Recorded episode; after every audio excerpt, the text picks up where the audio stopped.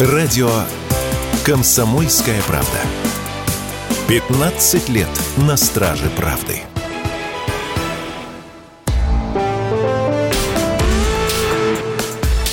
По сути дела, Николай Стариков – у микрофона Владимир Варсобин. Николай, здравствуйте. Здравствуйте, дорогие друзья. Мы оба в студии, что уже редкость в последнее время, поэтому сейчас передача, надеюсь, пройдет еще горячее, чем обычно, и поговорим. Было горячее, а, очень популярное сейчас, это расходится по всему миру, интервью Такера Карлсона Владимиру Путину. Точнее, наоборот, Владимир Путин давал интервью Карлсону как звучит еще по-мультяшному. А, и а, тема нашей передачи Николай, кстати говоря, вот такую завихраст, завихристую такую тему придумал. Кому обращался Путин в интервью Такеру Карлсону? А, вот я понимаю, что это такой наводящий вопрос, Николай. Что вы имели в виду? Ну, Владимир, я в данном случае хочу вас немножечко поддержать. Вот в самом да начале ладно. вы вроде запутались в трех словесных оборотах, кто кому давал интервью. На самом деле я встал с утра, в 7 часов и начал смотреть это интервью. В 2 часа ночи я решил его не смотреть по одной простой причине. Важно слышать э, самого президента, а не английский перевод. Потому что первые версии, естественно, были с э, сайта э, Такера Карлсона.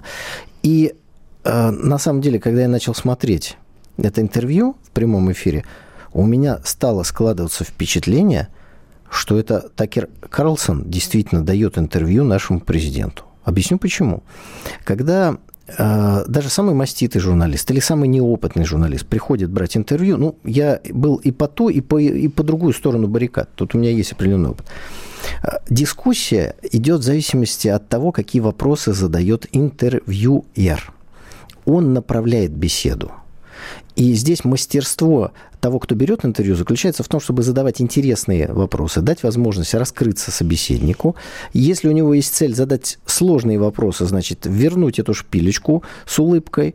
Ну, а задача того, у кого берут интервью, рассказать то, что ты хочешь, не попасться на провокации, ну и, может быть, направить дискуссию в совершенно другое русло. Так вот, Путин направлял эту дискуссию.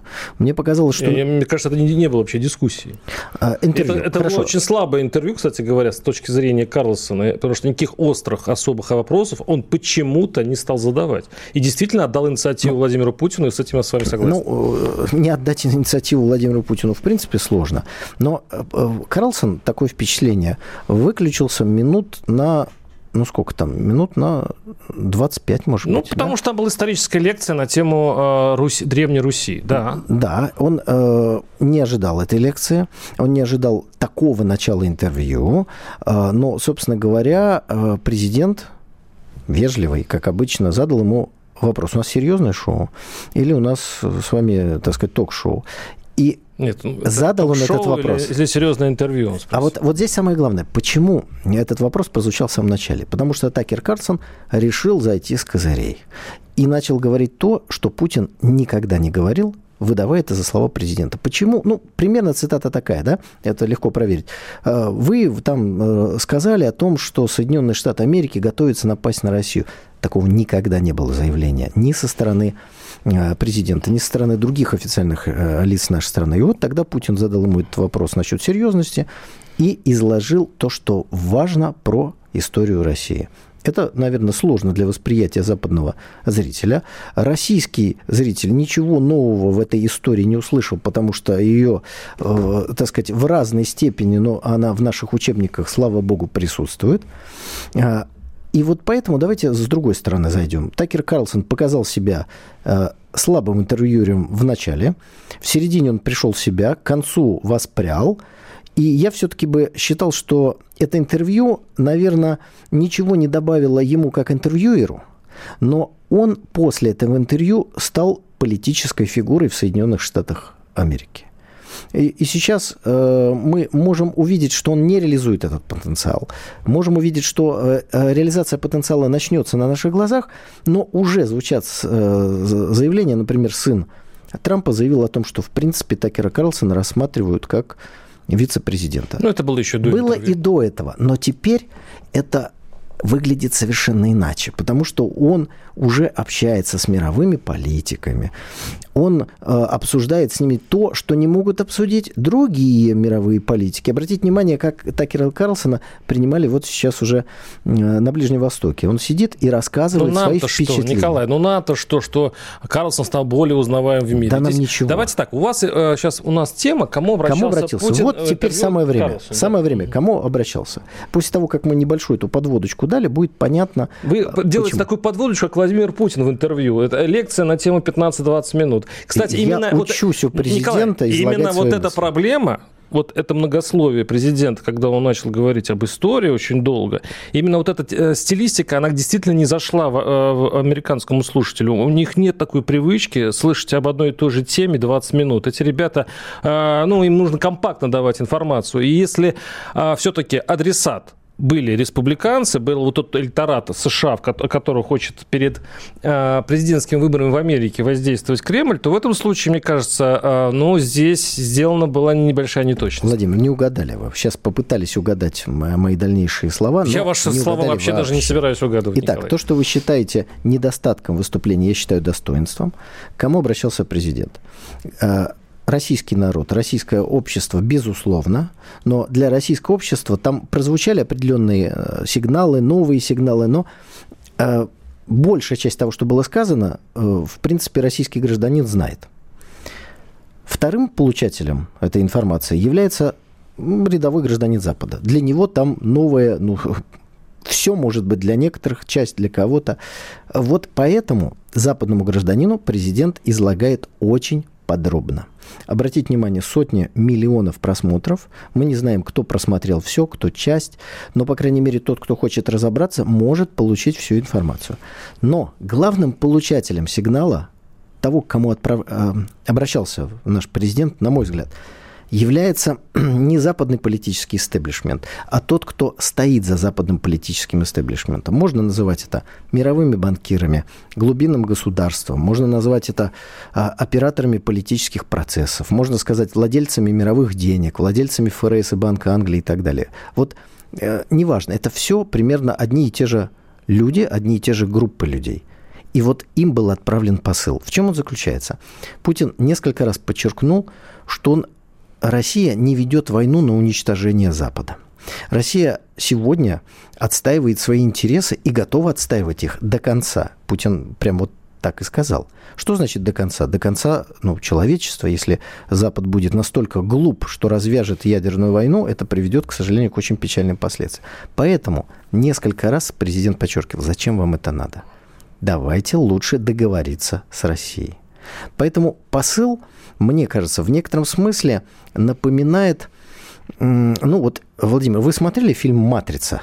Конечно, кто да? же не смотрел. Вот тот момент, когда в момент такой зарубы с армией машин, когда жизнь города людей на грани, главный герой обращается к той сущности, которая эту армию машин создала, к матрице. Находит слова, образы, объяснение ей, что она тоже находится в э, страшной опасности, если противостояние будет продолжено, и противостояние заканчивается. Вот при всей разности, конечно, кино, кинематографии к э, реальной политике, вот сигнал отправлен в политические, Ой, э, да, я главные вас политические я вас круги понял. Запада. Я вас понял. У меня две, э, вот, значит, две мысли на эту тему. Одну из них я просто прописал на своем телеграм-канале Варсобин. Я сейчас просто кратко, краткое наблюдение, да, интервью Путина. А, ну, если оставить в стороне идею об историческом праве России на присоединенной территории, это, в общем-то, общеизвестная констата в российской политике. Получается, вот, Москва дала понять, уже не намеками, а почти прямо она готова к мирному решению конфликта. Это все так. Что, кстати, сильно изумило Карлсона. К переговорам, но с учетом ее условий. И похоже, помните раньше агентство Bloomberg давала, ну, скажем так, свою информацию о том, что Москва, в общем-то, предлагает Западу интересную сделку. И Владимир Путин, сейчас процитирую его, есть две интересные цитаты. Первое. НАТО может достойно признать контроль России за новыми территориями. Варианты есть, если есть желание. То есть, ключевые слова «достойно», то есть НАТО не будет выглядеть уж совсем проигравшей стороной. Да? Вариант есть, значит, план имеется. Другими словами, Николай, не получается ли так, что Москва вот этим посланием говорит э, НАТО? что, ребят, давайте подходить к компромиссу. А, вы а, признаете территории, которые уже заняты российскими войсками, включая Крым, а мы, в общем, позволяем, то есть Украина свободна в своих военных блоках. И в этом случае, кстати, вот это слово «достойно», то есть когда будут э, переговоры, они, конечно, когда-то случится, Москва где-то должна уступить, Запад где-то должен уступить. Обе стороны как, во время компромисса должны разойтись неудовлетворенными. Так что, почему вам, Николай, такой сигнал не про... Э, ну, не, про, не обсудить? Э, уважаемые радиослушатели, хочу сказать, что это трактовка Владимира Варсовина. Да, да, конечно. А, э, чтобы свое отношение к тому, что вы сказали, предъявить. Э, вот я воспользуюсь такой метафорой. Вот смотрите, дорогие друзья, кто смотрит видеотрансляцию, видит. Я в пиджаке, в костюме. Владимир Варсобин тоже это видит. Вот НАТО – это пиджак, который одет на некую мировую структуру, которая собирается сохранять свою гегемонию. В этом пиджаке есть карманы – есть политики, есть Шольц, есть Байден, есть э, Анна-Лена Бербак, есть генерал какой-нибудь НАТО. Все это есть. Но Путин обращается не к пиджаку, не к НАТО. Он обращается к тому, чей пиджак. Он обращается к вот этим мировым элитам, которые... Какая разница, когда идет речь объясню. о Потому что и он, переговорах? Он говорит, переодень, поменяйте пиджак поменяйте. Поменяйте пиджак, иначе это закончится для всех плохо. А, оставляем наш слушатель в задумчивости, уходим на небольшой блок рекламы. По сути дела, Николай Стариков. У микрофона Владимир Варсобин. Николай, мы продолжим тему, конечно, интервью Давайте я закончу мысль. Владимира Путина. Потому что первая часть нашей программы... Э, этому Карлсону. По, по сути угу. дела, ну, уже хорошо. За одну часть вы разобрались, кто кому давал интервью. Хотя, действительно, там все было гораздо сложнее. Итак, обращение Путина направлено к э, мировому политическому истеблишменту глубинного государства, а не к тем политикам, которые его олицетворяют. Это первое. И он потому обратился через популярного, ну, скажем, да, блогера, а, популярного журналиста, угу. подробную дал информацию, угу. действительно, это была лекция, потому что влиять на этих людей, помимо обращения к их здравому смыслу, он у них, наверное, все-таки присутствует, можно только через общественное мнение. Они выстроили такую мировую систему, в которой они стараются манипулировать мнениями людей, и поэтому мнение людей является в этом вопросе ключевым. Поэтому 100 там, миллиардов 100 миллионов, не, большое Николай, количество я, просмотров. Извините, извините, Это я, ключевой момент я тер, влияния. терпел уже полторы э, части нашей передачи. А вы извините, ну дайте я тоже съязвлю. Вы, вы, вы, вы, вы путаетесь в показаниях. То вы говорите, что это транслируется глубинному американскому государству, то примерите пиджаки, которые так далее. Теперь вы говорите, что это простым людям. А, Николай, вот на самом деле... еще ну, раз да, да, вы сейчас поясните, естественно. Но вот, вот интересно действительно адресат. И вообще говоря, вот эта информационная пуля, которая изготовили в Кремле, вот насколько она э, точна. Вот я сейчас процитирую а, это, кстати, наш колумнист, э, э, известный Григорий Бофт, он э, читает вот эти американские первоисточники, читает, что говорит Калласон теперь. Он теперь дает интервью. Э, куда интереснее оказалась реакция самого Такера, говорит Бофт, пишет Бофт. Э, по следам бесед, которые, говорят, его заставили ждать в течение двух часов в Кремле. Он признался, что был шокирован, узнав, что Путин начал спецоперацию на Украине вовсе не потому, что опасался немедленной атаки со стороны США или НАТО, а потому, как понял это Карлсон. Владимир Путин верит, что, цитата, «Россия имеет историческое право на части Украины». Именно так американский журналист понял длинную историческую лекцию российского президента, суть которой сводилась к тому, что Украина исторически никогда не существовала как независимое государство. До самого последнего времени, как говорится, пусть теперь живут с этим. То есть, в общем-то, хотели, видимо, один посыл дать, который вы, собственно говоря, красноречиво в первой части описали. Но Карлсон вот понял это так.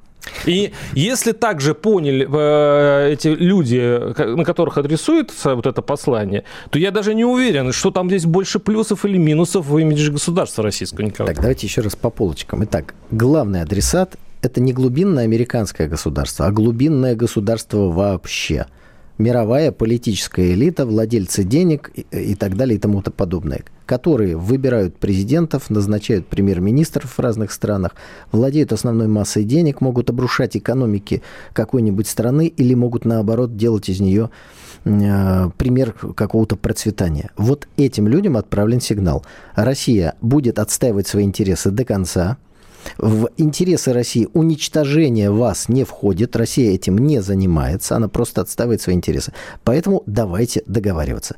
Для того, чтобы сигнал был более звонкий, громкий и понятный, обращаются к сотням миллионов, ну, может быть, даже к миллиардам граждан этих государств, которыми они из, из тени управляют, эти самые политические элиты. Вот как все это выглядит. Такер Карлсон – это не самый глупый, безусловно, безусловно талантливый, то ли поступивший, то ли не поступивший на работу в ЦРУ, что непонятно. Вы же э, знаете, что его отец руководил «Голосом Америки». А он сам я туда... удивляюсь. Вы элегантно не говорите о том, что, что сказал я. Вы это даже не подождите, комментируете. Подождите. Так вот, но он и не самый умный. А, вот и поэтому, возможно, он так понял. Но это тоже хорошо. Почему? Потому что он поехал как некий голубь мира. Он стал говорить, что с Россией надо договариваться, что Москва лучше американских городов, что Россия не собирается ни на кого нападать. Он сейчас в своих интервью говорит, если вы говорите, что Россия собирается напасть на Европу, там, на НАТО, то это бред сумасшедшего. Пусть он понял чуть-чуть иначе историю, но выводы он из них сделал совершенно правильные. Э, поэтому я считаю, что интервью достигло своей цели. Но я еще раз хочу подчеркнуть, что это интервью уже вошло в историю. Вне зависимости, кстати, что интересно, от реакции вот этого глубинного государства на само интервью. Потому что если реакция пойдет и будет определенный мирный процесс, то это интервью сыграло свою роль. Если не будет его, то оно не сыграло роль, которую могло бы, но оно является тем историческим документом, который потом будут изучать, который мог бы предотвратить определенное Другими развитие словами, событий. Николай, вы хотите сказать, что это интервью все-таки было нацелено на то, на то чтобы начать э, мирный процесс? Переговорный процесс. Смотрите, при, призывать к миру – это всегда хорошо. В этом нет слабости. Англосаксы, да, они настроены э, своей историей. Вот какие-то такие сразу оправдываетесь. Инициативы. Это так или не так? Вы скажите. Я просто. не оправдываюсь, потому что речь идет об историческом документе, который произнес э, э, глава нашего государства. Поэтому а цель – мирный переговор, я правильно понимаю? Цель – предотвратить Третью мировую войну уничтожение человечества, гибель людей. Я могу еще другими фразами определить то, что называется коротким словом из трех букв. Мир. Вот. Но не любой мир. Не любой. Не любой. Вот об этом говорил президент. Да, но который позволит Западу сохранить лицо. Вот что, по-вашему, это означает? Слушайте, если э, территор... историческая территория расселение жизни русского народа будет находиться в одном государстве, мне вообще наплевать, какое лицо будет при этом у Запада. Нет, сохранит он, вам наплевать, не сохранит. Подождите, вам наплевать. Видимо, Путину не наплевать, который предлагает... И Западу не наплевать. Поэтому, Поэтому, если цена для объединения русского народа сохранение лицо НАТО, да, пожалуйста, давайте подыграем им немножечко. Как? Не знаю. Ну, это, у вас какой это, вариант? Это повод для переговоров и обсуждения этого. Ну, например, я импровизирую. Пожалуйста. Вдруг выясняется, что тот, кого они называли светочем демократии, глава киевского режима оказался вор, преступник и обманщик. Он коррупционер, он установил диктатуру в своей стране. А они-то, сердечные, не знали, просто валили как в черную яму миллиарды миллиардов, и вдруг выяснила какая-нибудь комиссия, что это все вот так. А оказывается, это вот такое вот творится. И что? И на, но они, как последовательные сторонники демократии, не могут дальше поддерживать это. И что, это сохранит лицо Запада? Вы серьезно? Они смогут объяснить значительной части своего электората, что они просто ошиблись. Николай, вы романтик. Вы вот в определенный момент вы превращаетесь просто в такого Нет, чудесного лирика. Они убежали из Афганистана и объяснили всем своим, э, большей части своего электората, что это не бегство, а победа демократии. И виноват в этом какой-то афганский президент, который в чемодане 2 миллиона долларов увез. А не они, которые триллион туда в, просто закопали. Они, они считают, не что машина, а, которая у них в руках, промывки мозгов, она поможет им убедить кого угодно, в чем угодно. Но я предлагаю перейти к следующей нашей... Кстати, у нас теме. тоже у нас точно такая же машина, которая позволит сделать ровно то же самое, о чем вы говорите. Да, переходим а, к следующей теме. Ну, такая, конечно, гробокопательская тема. А, на Украине предложили изгумировать останки Петра Столыпина, обменять их на пленных ВСУшников. Я конечно, это предложил, но если верить э, нашим новостным лентам, это предложил Максим Остапенко некто, директор Государственного музея-заповедника Киева-Печорского лавра, ну, где, видимо, собственно, и ну, похоронен. Да, вот здесь Столыпин. надо дать пояснение нашим уважаемым радиослушателям. Во-первых, Петр Аркадьевич Столыпин – это премьер-министр Российской империи, э, личность, на мой взгляд, выдающаяся, но не сыгравшая в истории России ту роль, которую могла бы сыграть, потому что она, то есть он был убит в ходе террористического акта. Я, кстати, э, в своей новой книге «Террор. Кому и зачем он нужен» подробно разбираю убийство Столыпина в том числе. Он был убит в сентябре 1911 года. Мы сейчас не будем подробности этого террористического акта э, разбирать. Э, единственное упомянем, что застрелил его агент охранки, который пришел туда для того, чтобы опознать тех, кто может покушаться на царя. То есть такая была разыграна э, очень красивая со стороны террористов э, история, которая, к сожалению, не была спецслужбами предотвращена. Он похоронен э, в Киевско-Печерской лавре. Я, когда имел возможность ездить в Киев, и уверен, что, безусловно, огромное количество других людей приходили на могилу Столыпина, возлагали туда цветы.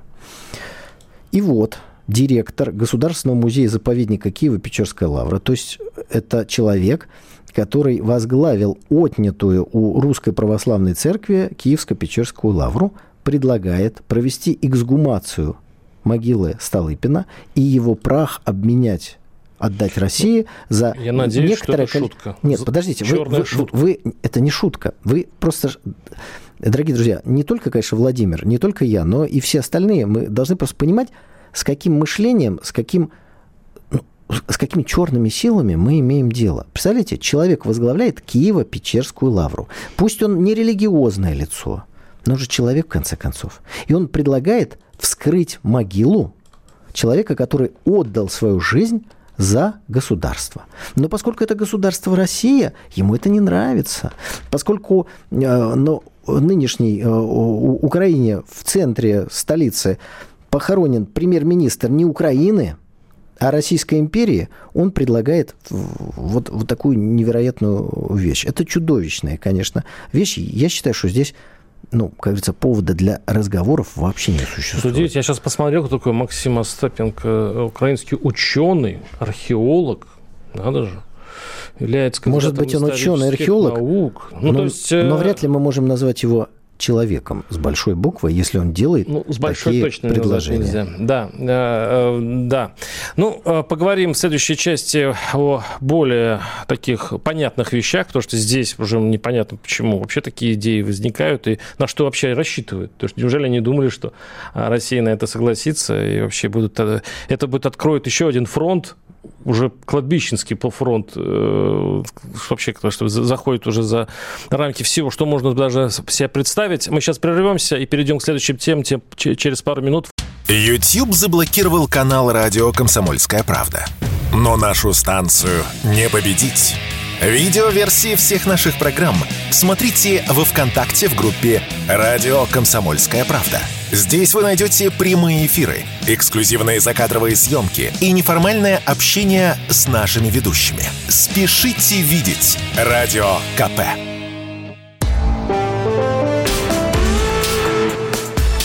По сути дела, Николай Стариков – у микрофона Владимир Варсобин. ФСБ пришла в Росавиацию. Уголовное дело о 59 самолетах и вертолетах. Э, ну, тем-то громкая. Сейчас очень много кипит интернет, потому что чуть ли не измена. Потому что 59 вертолетов э, исчезло э, сразу после начала СВО, и части из этих машин оказались в распоряжении чуть ли не Украины.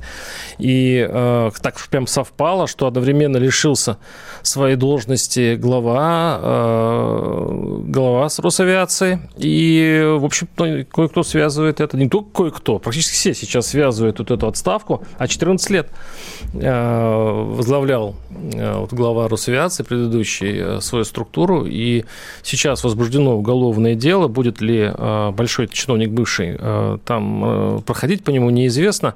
Но что это по-вашему? Какая-то неразбериха, связанная с, ну, может быть, коррупция, может быть, еще что-нибудь, что у нас в России это много. Или ну, если машины оказали, оказались в распоряжении ВСУ э, и летали с отключенными э, транспон, транс, Транспондер. Да, транспондер.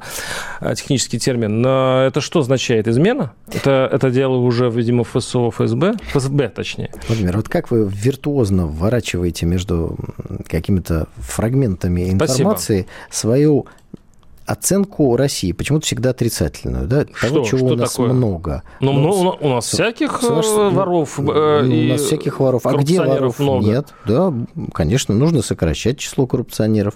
В Соединенных Штатах тоже есть коррупционеры. Вот Такер Карлсон считает, правда, про коррупцию он ничего не сказал, потому что ему еще баллотироваться. Но как только он баллотироваться начнет, уверяю вас, начнет говорить о том, что деньги, которые Соединенные Штаты Америки вваливают и вваливали в киевский режим, большей частью были разворованы. Это, кстати, к вопросу о сохранении лица. Да, да я все время думаю, вот вы когда вот так пикируете, э, чтобы защитить свою грудью э, страну, Россию, родину и так далее, вы вот прям сознательно, то есть вы именно честно Россию защищаете или коррупционеров? Я за справедливость. Потому что как только в России за последние годы начинаешь показывать пальцем на конкретного вора бандит высокопоставленного, тут же возникает 287 вот таких же там очень, очень прямолинейных, очень великолепных великодушных э, э, людей, которые показывают пальцем, говорят, по-моему, вот этот критикан родину-то не любит. Мне кажется, вы меня с кем-то путаете. Николай, ну, ну я давайте, надеюсь. Давайте, я надеюсь. давайте вернемся к сути. Значит, давайте. Дорогие друзья, мы сейчас изложим суть происходящих событий, происходивших событий. Надеюсь, что сейчас они не происходят, хотя мы через некоторое время это узнаем под действием наших э, доплесных чекистов. Если мы объясним это более простым языком, пусть специалисты там, таможенного дела, охраны границы нас простят. Значит, что произошло в момент начала специальной военной операции? Огромное количество грузов, которые неравнодушные люди собирали для Донбасса, для вновь появившихся подразделений, для наших солдат, которые туда прибыли. Э, количество грузов через тогда еще существовавшую границу ДНР и ЛНР резко возросло. И мы помним с вами большое количество публикаций, абсолютно достойных, честных военкоров, тех, кто возил гуманитарную помощь, которые сталкивались с проблемой провоза этой помощи через тогда существовавшую государственную границу ДНР, ЛНР и э, России. Вот сейчас мы получили один из, ну, частичный ответ на, на вопрос, почему это произошло. Я скажу так. Наш противник, спецслужбы Украины, постарались в совершенно новой, изменившейся обстановке – частично организовать снабжение украинских вооруженных сил с территории России. Вот что э, мы сейчас получили, какую информацию о том, что является причиной возбуждения уголовного дела, насколько мы можем судить, и какие там документ, какую документацию ищет ФСБ. 59 транспортных средств. Но это не велосипеды, не мопеды, а самолеты и вертолеты. Причем разные совершенно. Да? Там самолеты есть бизнеса уровня, и есть транспортные Ил-76. То есть это огромные самолеты. Вот такой самолет был сбит сейчас э, ракетой э, американской в Белгороде с, с американскими, э, прошу прощения, с украинскими военнопленными. То есть, чтобы был понятен, о каких транспортных средствах идет речь. И они незаконно, как говорит следствие, снимались с учета, несмотря на запрет президента и правительства, которые были в тот момент выпущены в виде законодательных актов, запрет на вывоз воздушных судов с территории России. Их снимали с учета, под видом или без вида вывезли за границу Российской Федерации. Понятно, что не только через Донбасс. Часть из них, как мы видим из сообщений прессы, три вертолета Ми-8 участвовали в боевых действиях на стороне ВСУ, и транспортные самолеты Ил-76, там, по-моему, об одном или двух идет речь, летали с выключенными этими самыми транспондерами, что свидетельствует о перевозке грузов каких-то вероятнее всего, военного значения, потому что в этот момент самолеты выключают, чтобы э, не, не попасть, э, как говорится, на радар. Вот о чем идет речь. То есть с территории России пошел поток грузов для противника. А, и именно это, ну, это не единственная причина. Послужило причиной тогдашнего резкого ужесточения таможенного контроля. Потому что груз, который шел, нужно было очень тщательно разобраться, куда он идет на самом деле. Это суть. Теперь э, о, так сказать, э, смысле происходящего. Вот, Владимир, скажите, пожалуйста, вы можете поверить, что в момент, когда начинается специальная военная операция – когда президент и правительство выпускают указы, э, категорически запрещающие вывоз с территории России самолетов и вертолетов, кто-то занимается этим вывозом, не понимая, что он делает. Ну, ну вряд ли. Ну, правда. А здесь дальше будут чудеса. Я продолжу вашу мысль, пожалуйста, да. Действительно, вот, ну, то есть, то есть как смело, это квалифицировать? Очень смелый человек, мягко говоря, который этим занимался. То есть, то есть э, почему они это делали? Ну, первое, так сказать, потому что э, э, голова плохо варит. Ну, это не объяснение, да? Следующее, потому что, возможно, возможно... Вы сейчас о Росавиации говорите. Да, мы с вами сейчас говорим так предположительно, потому что идет только следствие. Угу. Может быть, деньги зарабатывали на этом. Может. А где граница между заработком деньги во время специальной военной операции и измене Родины? Граница-то, знаете, очень-очень такая вот тонкая.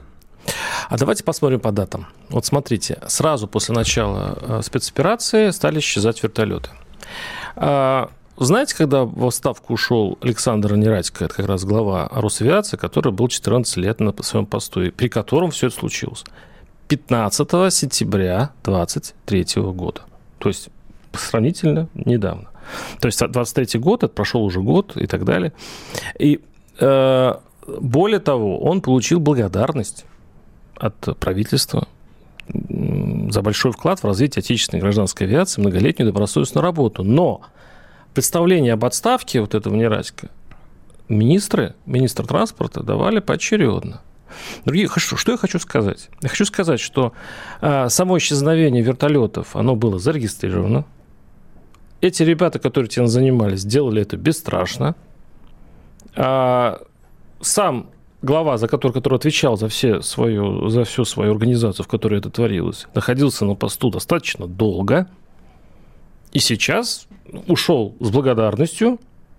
И сейчас мы сидим с вами в суде и удивляемся, как это произошло. Давайте я все то же самое в одном предложении скажу. Пожалуйста. А, мы очень часто в новейшей истории России видим возбуждение уголовных дел как-то сильно поздно. Ну вот, например, Чубайс спокойно уехал, возбудили уголовное дело после. Всевозможные там иностранные а, агенты, которые заслужили не просто один этот термин, а уголовное дело своими делами, они сначала уезжали, потом возбуждали уголовное дело. Это такая, к сожалению, печальная практика, когда по тем или иным причинам, я иногда даже не удумеваю, по каким, уголовное дело не возбуждается вовремя. Теперь, что касается этой ситуации, мы можем полагать, что сигналы эти были очень быстро получены в ситуации специальной военной операции очень быстро постарались навести э, порядок. Быстро? 59 машин, сколько там, 57 машин? Это быстро? Я говорю не 59. о количестве, это очень много. Ну, потому и что уголовное дело, уголовное дело возбуждено примерно, ну, опять-таки мы можем судить где-то через полтора года после того, как через год-полтора, как это все происходило. Поэтому давайте сейчас а почему? подождем. Николай, а вы можете, у вас есть версия, как у человека достаточно опыта и знающего, почему полтора года в самом чувствительном, самом э, государственно важном вопросе, вот только через полтора года у меня есть версия. Следователи возбудили уголовное дело. А, нет, следователи, может, возбудили это раньше. Но это мы, мы не знаем этих подробностей, потому что то, что нам говорит СМИ, там информация очень короткая. Но у меня есть версия, она называется «Пятая колонна». О, Я недаром сказал, что грань между изменой Родине и просто желанием заработать деньги в момент военного конфликта, она абсолютно стирается. Вот абсолютно стирается. Знаете, все равно, почему тот, чьи обязанности были не допустить вывоза воздушных судов из России, сделал так, чтобы они были вывезены из России и не все, конечно, но несколько штук оказались прямо в рядах противостоящего колонна нам находится в спецслужбах? Нет. То есть, а ведь кто тормозил с уголовным делом? Какая структура? Где пятая колонна? Какая-то пятая колонна Какая-то не пятая давала этому делу ход. Очень просто, Николай. Прям у вас прям на, на, на все можно ответить вот примерно этой фразой. Ну, это прям глубина аналитики. Вот пятая колонна. Это же можно подставить к любой проблеме. А, Владимир, Почему плохие подъезды? Пятая колонна. Дорогие друзья, после перерыва Владимир Особин изложит свою Почему дороги не чищены? Пятая колонна. Ну, Никуда Николай... не уходите. Ну, я все надеюсь. Да, и э, мы сейчас прервемся и перейдем, конечно, к судебным делам. Кстати говоря, мы правоохранительные органы не э, останутся сейчас э, без нашего внимания. А, Владимир Варсобин, Николай Стариков. Прервемся на пару минут. Оставайтесь с нами. Все программы «Радио Комсомольская правда» вы можете найти на Яндекс Музыке. Ищите раздел вашей любимой передачи и подписывайтесь, чтобы не пропустить новый выпуск. Радио КП на Яндекс Музыке. Это удобно, просто и всегда интересно.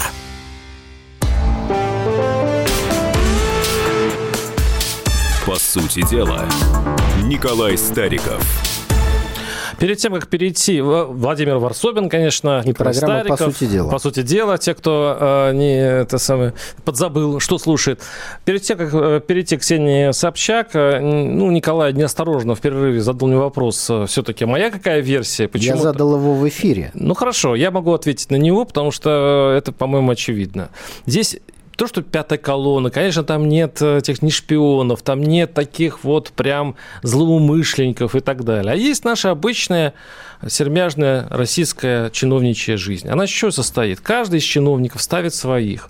Каждый там э, делит свои грядки. Большие чиновники имеют э, покровительство, э, чиновники имеют свои крыши, каждый чей-то, каждый свой. И когда на кого-то идет какой-то накат, ну, условно говоря, правоохранительных органов, то уже возникают эти телефонные связи, звоночки, этого не трогай, этого на, это наш, это такой человек это, это, это нога, кого на нога.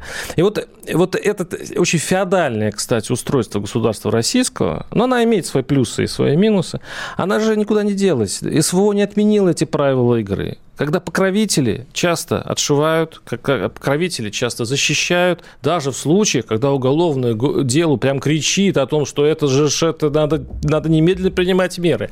А это вот тянется, кто-то тихонечко ставит э, следователям палки в колеса, где-то затягиваются согласования. А все почему? Потому что это очень многоголовая власть у нас, а не то, что она, она прям вся вертикальная. Хорошо, я соглашусь, что элементы феодализма э, у нас существует, и можно им давать разную оценку. Но ведь крышевание, поддержка своих и продвижение их существует при любом строе. Ну, слушайте, возьмите даже сталинское время, группировки в политбюро – ну, которые начали активно бороться друг с другом, когда Сталина не стало. А, а, расстреляли товарища Берию, кого-то выкинули из политики. И ведь прошли войну, гражданскую войну до этого. Ну, казалось бы, группа единомышленников. Что случилось с так называемой Ленинской гвардией, которые еще революции делали, я уж вообще не буду напоминать. А, извините, при сегодняшнем демократическом, в кавычках, американском капитализме, да то же самое. Николай, что такое? Я говорю, вы спросили, почему это происходит? Но... Я, я вам отвечаю на вопрос. А вы сейчас тут же начинаете а вот защищать подождите, коррупционеров. Чтобы... По большому счету, так что вы обычно да, делаете. Я никогда не защищаю коррупционеров. Это вы так понимаете, то, что я говорю. Я защищаю интересы государства. Вот я себе такую задачу сформулировал, и я в информационном поле интересы государства всю свою деятельность защищаю. Эх, поставить бы слово эффективного типа, государства. Вот, вот прилагательное, эффективное, хорошее. Давайте прилагательные глаголы мы потом обсудим. Значит, ну, что еще хочу все, сказать? Со, со, всю эту ржавчину часто Значит, Владимир, защищает. вы свели все к чему? Вы свели все к длинному нетрудовому рублю. Мол, есть вот какие-то группировки, что-то они делают там, и когда случился день X, они начали действовать так, чтобы заработать больше денег. Примерно такая логика в ваших словах. Вы не забывайте, что мы имеем дело с работой украинских спецслужб, американских спецслужб, э, прости господи, польских спецслужб, немецких, британских. А это значит, что кого-то могли завербовать, шантажировать, подкупить. И сделать это не за один день до начала специальной военной операции, а за год, два, три. И просить что-то невинное. Но я не буду сейчас пересказывать весь арсенал работы специальных служб. А только потом приходят и настоятельно требуют угрожают, рекомендуют и тоже деньгами смазывают делать то, что они говорят. Поэтому пусть следствие ФСБ ФСБ занимается этим вопросом. Федеральная служба безопасности ну, тоже, государства. Конечно. Нет, не Мы не будем с вами этим не, заниматься. Не участковый, мы отдадим это ФСБ. Не Пусть полиция. Вот поэтому ответ на вопрос, кто, за что, почему делал, и там какие уши, какой разведки торчат, а значит, каким будет наказание, мы узнаем с вами, я надеюсь, в относительно короткой перспективе, ну уж точно за рамками все, сегодняшней там программы. Там не так все романтично. Давайте теперь... Думаю, там все будет банально. Мы поговорили о преступлении, теперь дайте наказание. Да. Ксения да? Собчак вот эта фраза сразу привлечет внимание наших слушателей. Да, а, Хамовнический районный суд Москвы приговорил коммерческого директора холдинга «Осторожно медиа» Ксении Собчак, Кирилл Суханова к семи с половиной годам колонии строгого режима. Он признан виновным в вымогательстве 11 миллионов рублей у главы Ростеха самого Сергея Чемизова. Ну, тут в чем, как говорится, удивительность, да, в том, что, вообще-то говоря, эта контора-то Ксении Собчак, она должна, по идее, была нести, конечно, ответственность за то, что там происходит. А, ну, там как, это раньше, знаете, СМИ, очень многие СМИ торговали блоками, то есть а, мы не будем писать ничего про тебя плохого, только заплатить деньги. Это было почти полулегально, но этим баловались все. Сейчас это все прижучили, э, возбуждают уголовное дело. И Потому приш... что это шантаж. Это, это да, состав преступления, так пришли, и, шантаж. и в эту которую Ксения Собчак. Все вроде бы штатно, но вот если бы в обычной конторе, в которой, кстати, сидят уже очень много таких ребят, взяли бы, конечно, главу конторы, то Ксения Собчак вот прям, не, даже вот адвокат сказал, даже не допрашивали, вот даже не вызывали в суд, вот вообще ни при чем. Ну и, конечно, обидно, что пострадали ее сотрудники, она, она там пишет, она, в общем-то, гневается, она там ворчит на эту тему. Не то, что ворчит, а действительно возмущается. Ну, вот такая. Как вот, Николай, вы это прокомментируете? Ну, во-первых, начнем с того, что такое шантаж. Да? Это когда за деньги э, говорят, что мы что-то сделаем или не сделаем, если ты эти деньги не заплатишь. Ну, вот это и есть форма шантажа. Поэтому в данном случае суд посчитал и я согласен с судом, что, э, собственно говоря, о шантаже прямо идет э, речь. Это есть. Второе. Строгость наказания. Ну, здесь я не юрист, на мой не юридический взгляд, приговор достаточно суров. И мне кажется, что это определенный, ну, наверное, пример. Вот теперь так нельзя. А не доказывает так ли это феодальность нельзя. нашу?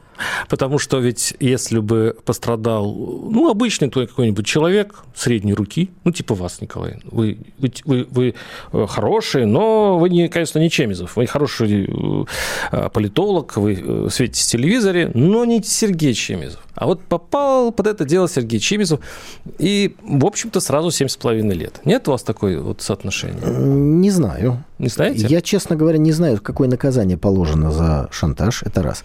Во-вторых, может быть, для вас, Владимир, 800 тысяч рублей или 11 миллионов, 800 тысяч, как мы э, видим из сообщений СМИ, получили уже, да, 800 тысяч рублей, те, кого были э, те, кого приговорили. 11 миллионов они планировали получить. То есть, может быть, для вас это небольшие суммы, но Уголовным кодексом Российской Федерации это трактуется как особо крупный размер. Это очень большая сумма, а значит, очень тяжкий. Размер преступления, простите мой юридический, так трактует это уголовный кодекс Но неудобный вопрос, Федерации. сразу уходите в, это раз. в Второе. формальность. А, да. Понятно, что здесь э, вся интрига крутится вокруг Ксении Собчак. И если бы ее имя здесь не присутствовало, э, возможно, этот суд бы вообще никто не обсуждал. Поэтому хороший повод для Фемиды показать, что неприкасаемых больше не будет. И нельзя совершать такие преступления, которые вы сегодня даже в беседе нашей назвали обычным делом. Нет, Всего. я сказал раньше, это было обычным делом. Николай, вы не знали об этом? Э, я не знал. Ну, потому что я не являюсь журналистом, назад, очень многие... не являюсь шантажистом, и, и поэтому для меня эта сфера совершенно новая. Я узнал о ней, что называется, вот из газет. Меня интересует мировая Я сообщаю, политика. Что вообще-то на медиарынке это было распространено. И, ну, и вот... этим занимались, кстати, даже некоторые официальные СМИ. Ну, так вы ответили это... сами э, на свой собственный вопрос. Теперь мы полагаем, что этого не будет. Потому что если так этого это повторится, нет. ну, я думаю, что приговор будет очень серьезный. В целом же история напоминает, знаете что? Напоминает, помните, был такой министр э, экономики, по-моему, да, Улюкаев, который тоже что-то там требовал, а, и потом сел в тюрьму. Мне кажется, в другом смысле, но история очень-очень повторилась. Значит, приговор суровый, э, на мой взгляд, действительно суровый. Не готов оценивать, это максимальный потолок или не максимальный. Я вот, смотрите, я вот, вот вы все говорите формально правильно, но вы очень э, очень импозантно, очень хорошо, технично обходите вот острые углы. Я вас уже третий раз спрашиваю тогда. Вы не замечаете, да, что Ксения Собчак при этом оказалась совершенно невиновна? То есть она возглавляет фирму, вот, кстати говоря, как в Росавиации. Сейчас посадят, конечно, возможно, рядовых сотрудников, а вот са... это же опять же феодализм. Чистой воды феодализм, когда закон только для смертных. А для дворян, аристократов, он как будто и не писан, Николай. Ну, иначе как я могу а, э, это решение суда оценить? Я не могу оценить даже решение не решение суда. суда, даже не решение суда, а вот э, следствие. Она не проходит никак. Слушайте, ну это выглядит странно, но было много преступлений в истории человечества, когда первое лицо какой-то компании, глава чего-то не знал о том, что а, совершали другие. Точно. Бывало такое. Точно, Николай. Бывало и другое, когда кто-то брал на себя вину и не находили достойное количество доказательств. Вариантов может быть очень и очень много. Но я еще раз подчеркну.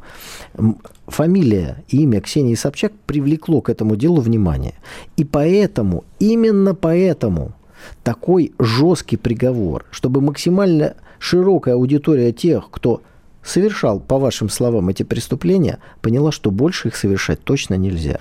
Ну, То есть именно это ну, послужило Николай, мысль... твердостью приговора. Вот о чем Эту речь. мысль, да. Вот прям после этого приговора, конечно, никто заниматься коррупцией не будет. Ну, Но надеемся. Я, я хочу упомянуть, что э, социологу, публицисту Борису Кагарлицкому, который признан инагентом и внесен в перечень террористов и экстремистов на территории России, э, вместо штрафа, то есть один суд ему дал штраф, просто 600 тысяч рублей, а другой следующая апелляция 5 лет лишения свободы за, один заголовок, шальной заголовочек. Э, У него есть видео. возможность обратиться в Верховный суд, еще апелляция. Я думаю, что это не точка, а запятая в этом уголовном деле, где фигурирует Борис Кагарлицкий.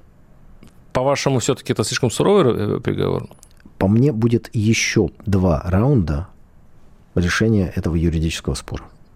Кстати, ему дали возможность, выпустили, что он мог уехать из страны, но он это не сделал, да. Прервемся, у нас еще будет много что обсудить через неделю. Владимир Варсобин, Николай Стариков. До свидания. По сути дела,